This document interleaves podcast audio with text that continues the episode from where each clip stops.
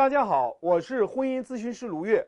有任何婚姻问题，点我的主页私信我，我帮你挽救。老公在外面有私生子，要拿着你的夫妻共同财产，让你也花钱去补偿那个私生子，补偿那个生了私生子的那个三儿。我不知道他们有什么可补偿的，你告诉我，你为什么要补偿那个三儿？不过就是你怕你老公心存愧疚，然后呢？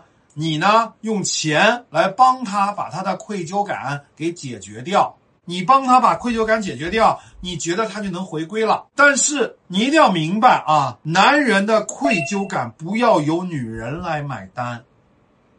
他愧疚是他活该。但是，更重要的是，你要有本事让男人对你的愧疚感大于对那个三儿的愧疚感。为什么那个三儿？有本事让你老公对他产生那么强的愧疚感，但是你老公却不对你产生愧疚感，他怎么不愧疚？说，哎呀，我跟外面女人都搞出了个私生子，这得多伤害我老婆呀！他怎么不这么想？他却想的是，哎呀，他都是生了私生子，我抛弃了他，我心里不好。为什么他老想在那个女人那里当好人，在你面前就可以当坏男人呢？所以这个是怎么回事呢？对不对？所以。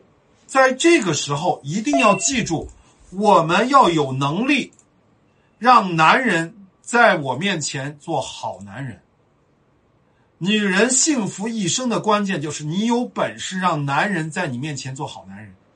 为什么那么多女人都被那个三儿打败了？就是你只能激发男人的恶。所以一定要记住，对于这种私生子这种现象，一定要记住啊，不要给那个女人幻想空间。所以还是那句话，一步不退，在原则底线上绝对不能退。你退一步，接下来就是无穷的祸患。